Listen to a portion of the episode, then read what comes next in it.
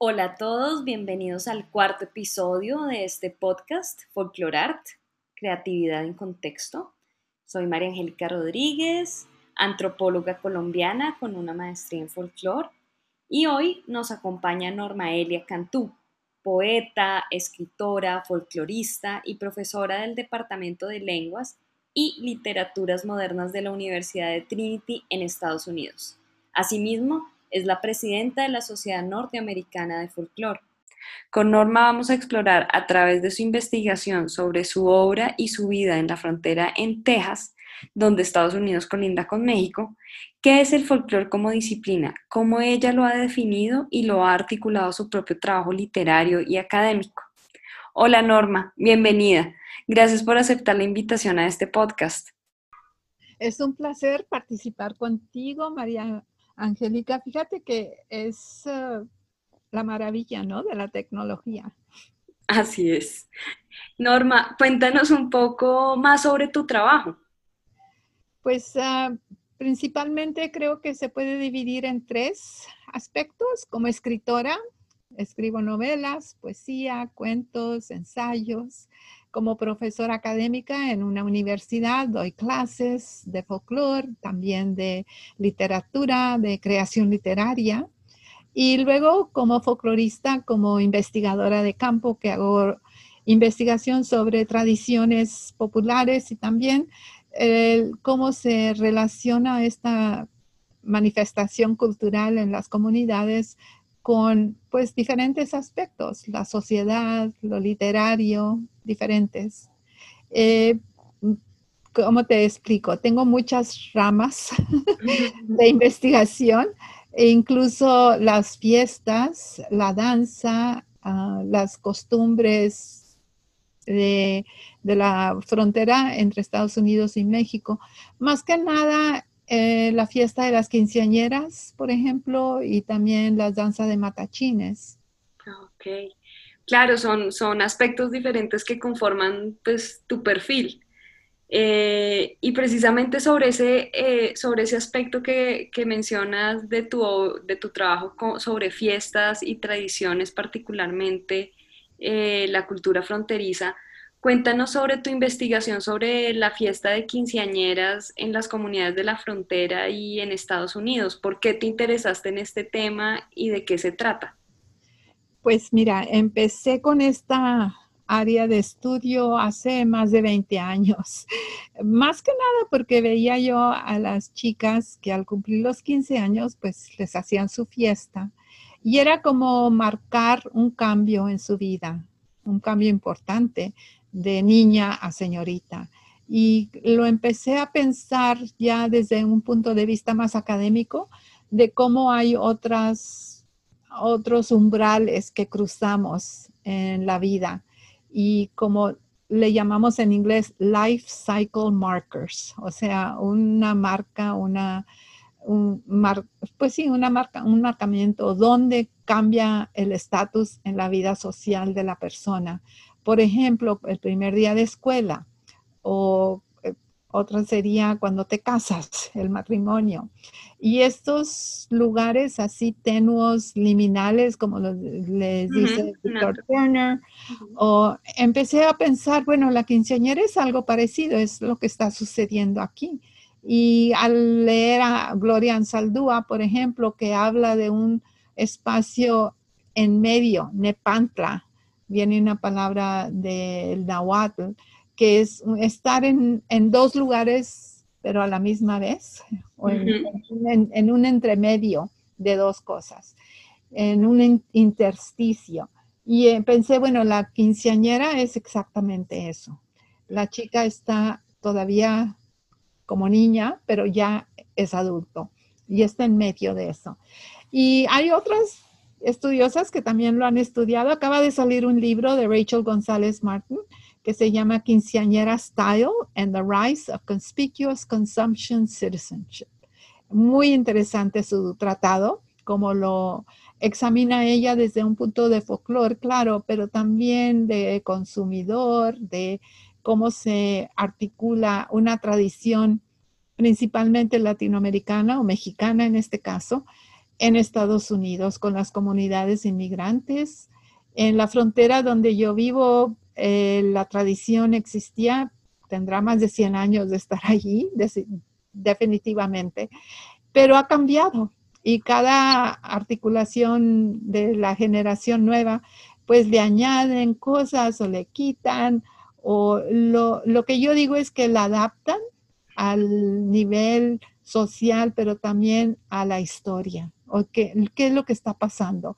Por ejemplo, no hace mucho tiempo había en el estado de Texas un movimiento político en contra de los inmigrantes y entonces las chicas se pusieron sus vestidos de quinceañera, que son una cosa increíble, así muy esponjados y muy coloridos, y se fueron al Capitolio y empezaron allí a hacer una danza y como para llamar atención a la injusticia que se estaba haciendo dentro del Capitolio con los senadores y los legisladores. Así que toma mucha, se puede tomar de muchas diferentes maneras, pero la tradición en sí es cultural.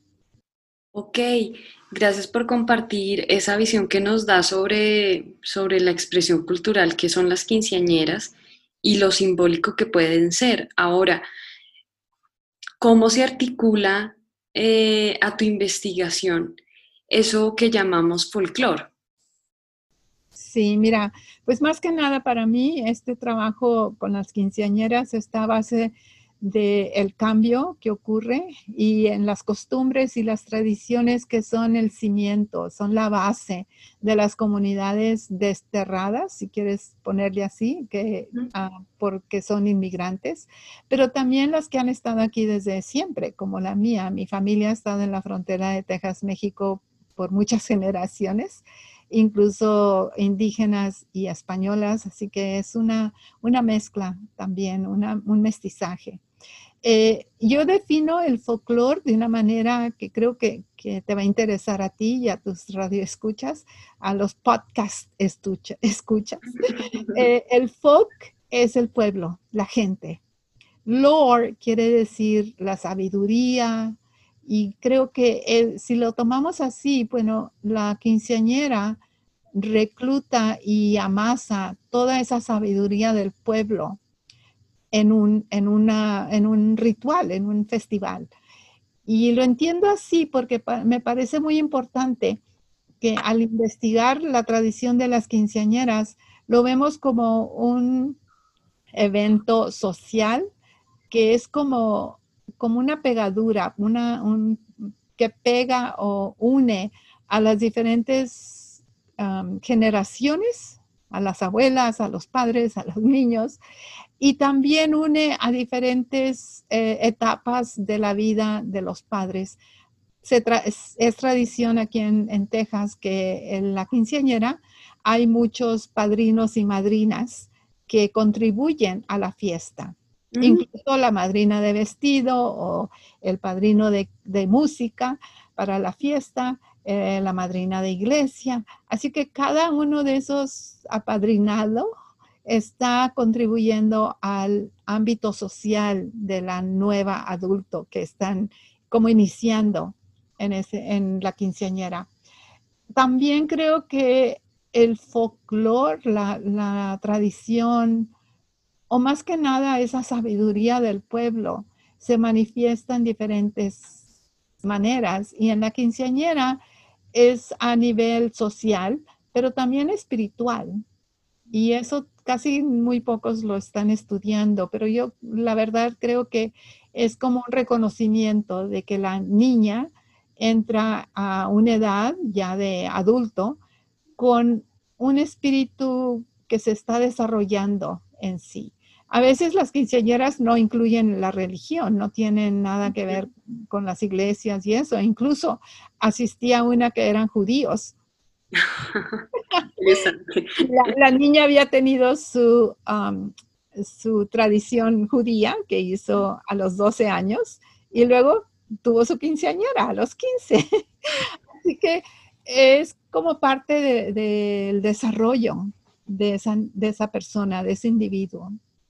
Entonces, la quinceañera es una forma en la que se manifiesta un saber y según tu definición, el saber de la gente, del pueblo, que es lo que significa, eh, según tu explicación, la palabra folclore. Ahora, mientras hablabas de folclore, también hablaste de tradición.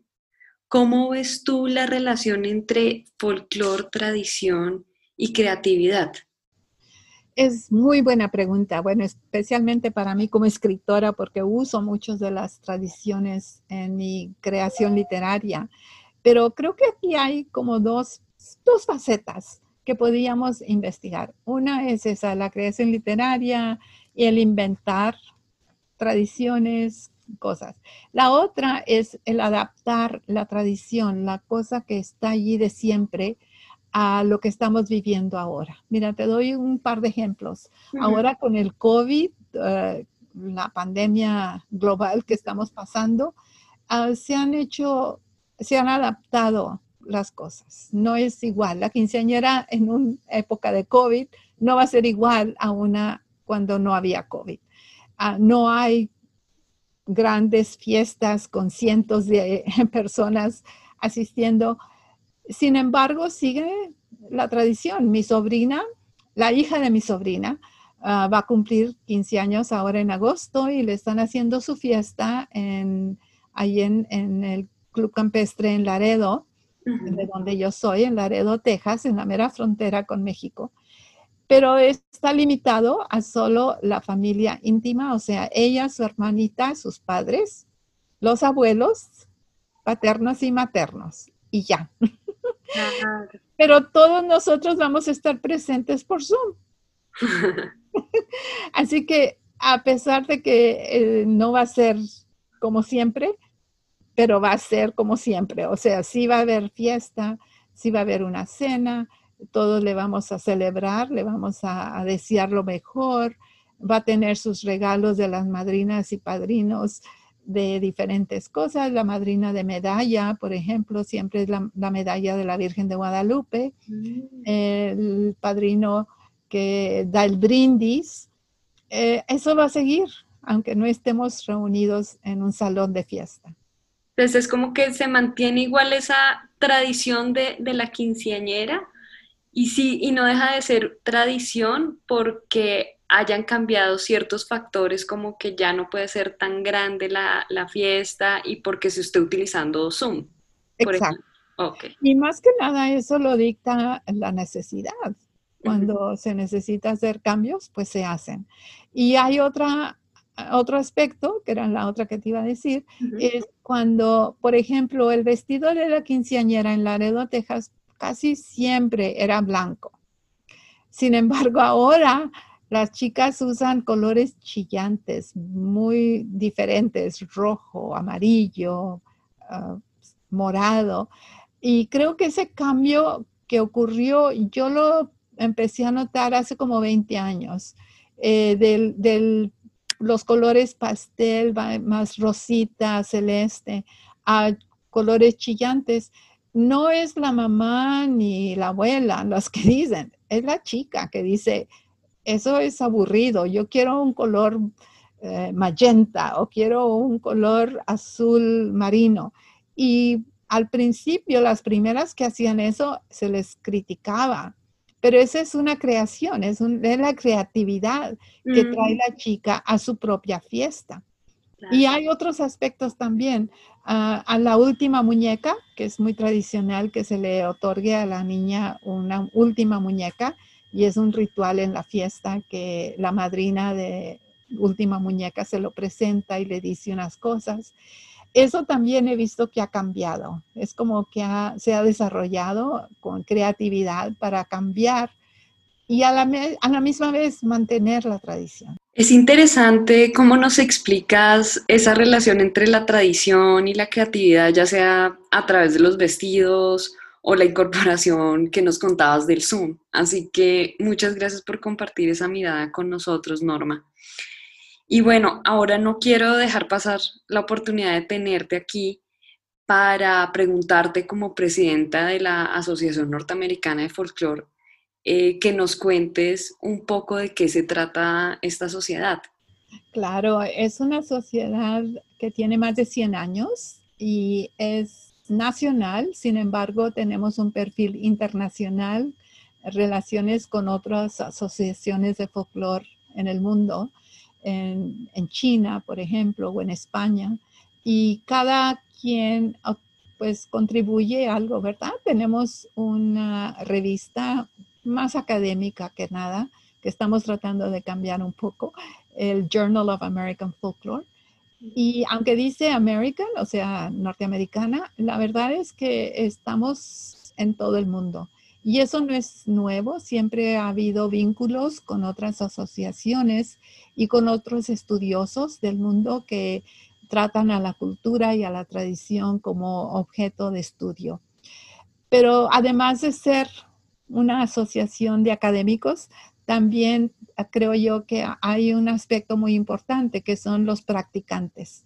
O sea, personas que no están necesariamente eh, establecidas en, las universidades como profesores de folclore o de ah, antropología o de etnomusicología, sino que también hay lo que le llaman el public sector folklore.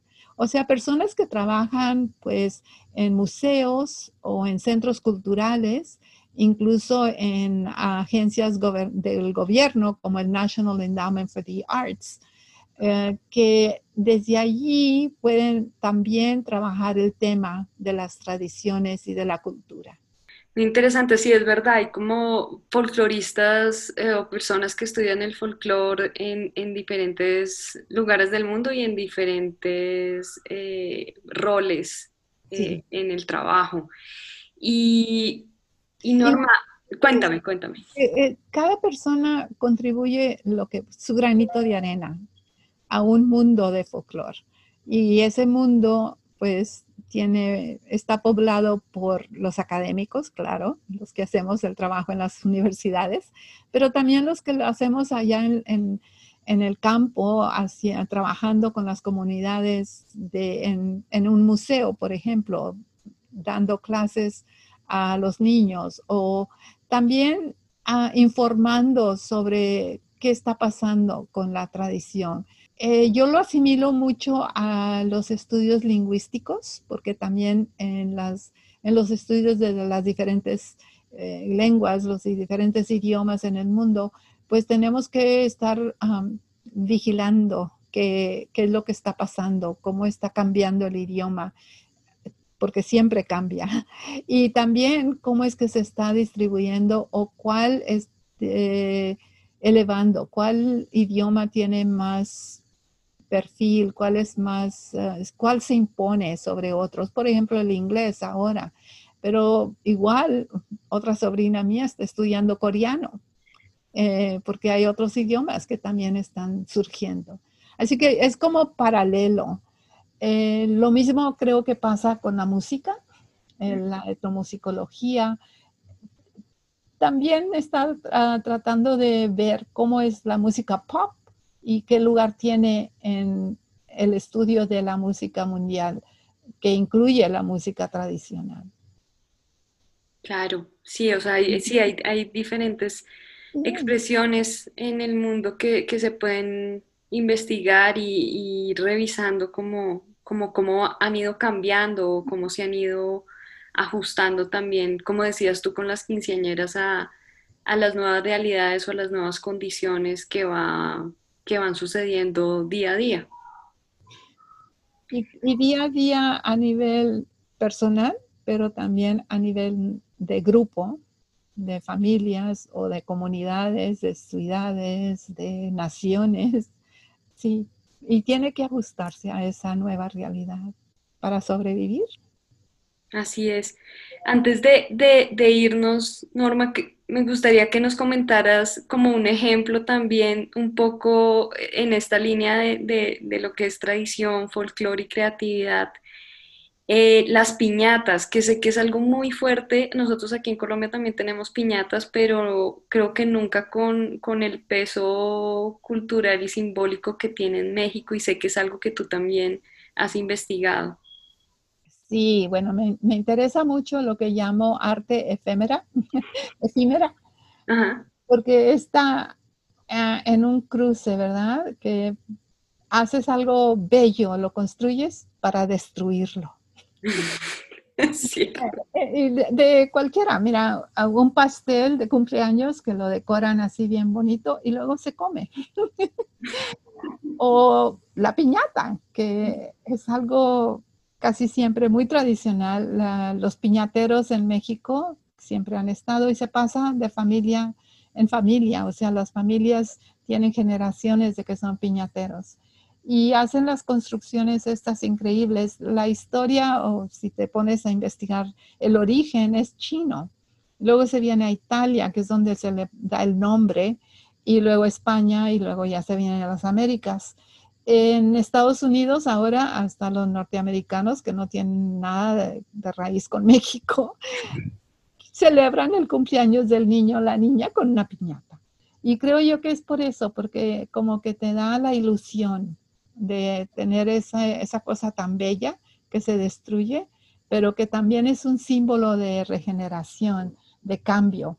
Eh, el cumpleaños significa entrar a otra edad y creo que para los niños es emocionante también que, claro, hay dulces que salen de la piñata.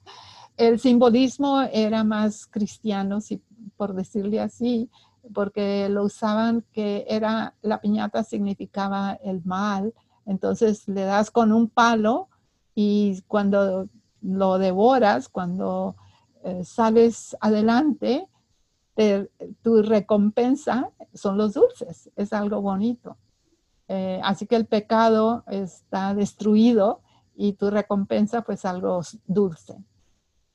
ese simbolismo creo que es, mucha gente ni lo conoce y no necesitan conocerlo para disfrutarlo. Así que eh, ahí es donde hay ese, ese como overlap de, lo estudioso, lo académico y lo popular que, que disfrutamos como tradiciones sin tener conocimiento así muy académico de qué es lo que estamos haciendo. Sin embargo, funciona y nutre esa identidad cultural. ¿Tú utilizas indistintamente, o sea, las dos palabras por igual o cómo las diferencias entre tradición y folclore? Casi siempre las uso como um, igual. Para mí sí, la tradición es lo que se transmite de una generación a otra y esa sabiduría del pueblo también se transmite de una generación a otra. Así que las uso igual, como si fuera una o la otra. A veces hablo de tradición popular, y ahí es un poco diferente a solamente la tradición, porque la tradición puede ser, no tiene que ser popular o del pueblo, puede ser también, pues, ¿qué te diré? De profesora académica en una universidad hay tradiciones que seguimos y de cierta manera ese también es folclore. Es un, un, grupo de folk, folk group, que tiene tradiciones, que tiene costumbres, que a veces hasta se visten de cierta manera, por ejemplo, en las graduaciones, eh, los profesores damos vestidos así diferente. Eso sí creo que, que se puede usar uno u otro término igual, la tradición o el folclore. Ah, ok. Bueno, gracias por tu respuesta a esta última pregunta y por todo lo que compartiste con los oyentes y conmigo. Muy interesante todo tu trabajo. Bueno, el, poco del que hablamos hoy porque has hecho muchísimo más. Entonces, eh, Norma, fue un gusto tenerte y, muchas gracias por, por, compartir con nosotros en este espacio. Gracias a ti, María Angélica. Y le quisiera decir que es algo que está en, todo lo que hacemos, ya, es en la vida, de alguna manera u otra, es folclore, es tradición. Y a la misma vez, al vivir nuestras vidas, estamos preparando la tradición para el futuro. Así es. Bueno, Gracias Norma y gracias a todas las personas que nos acompañan escuchando y los invito al siguiente episodio de este podcast para seguir explorando otras miradas sobre el folclore. Un abrazo.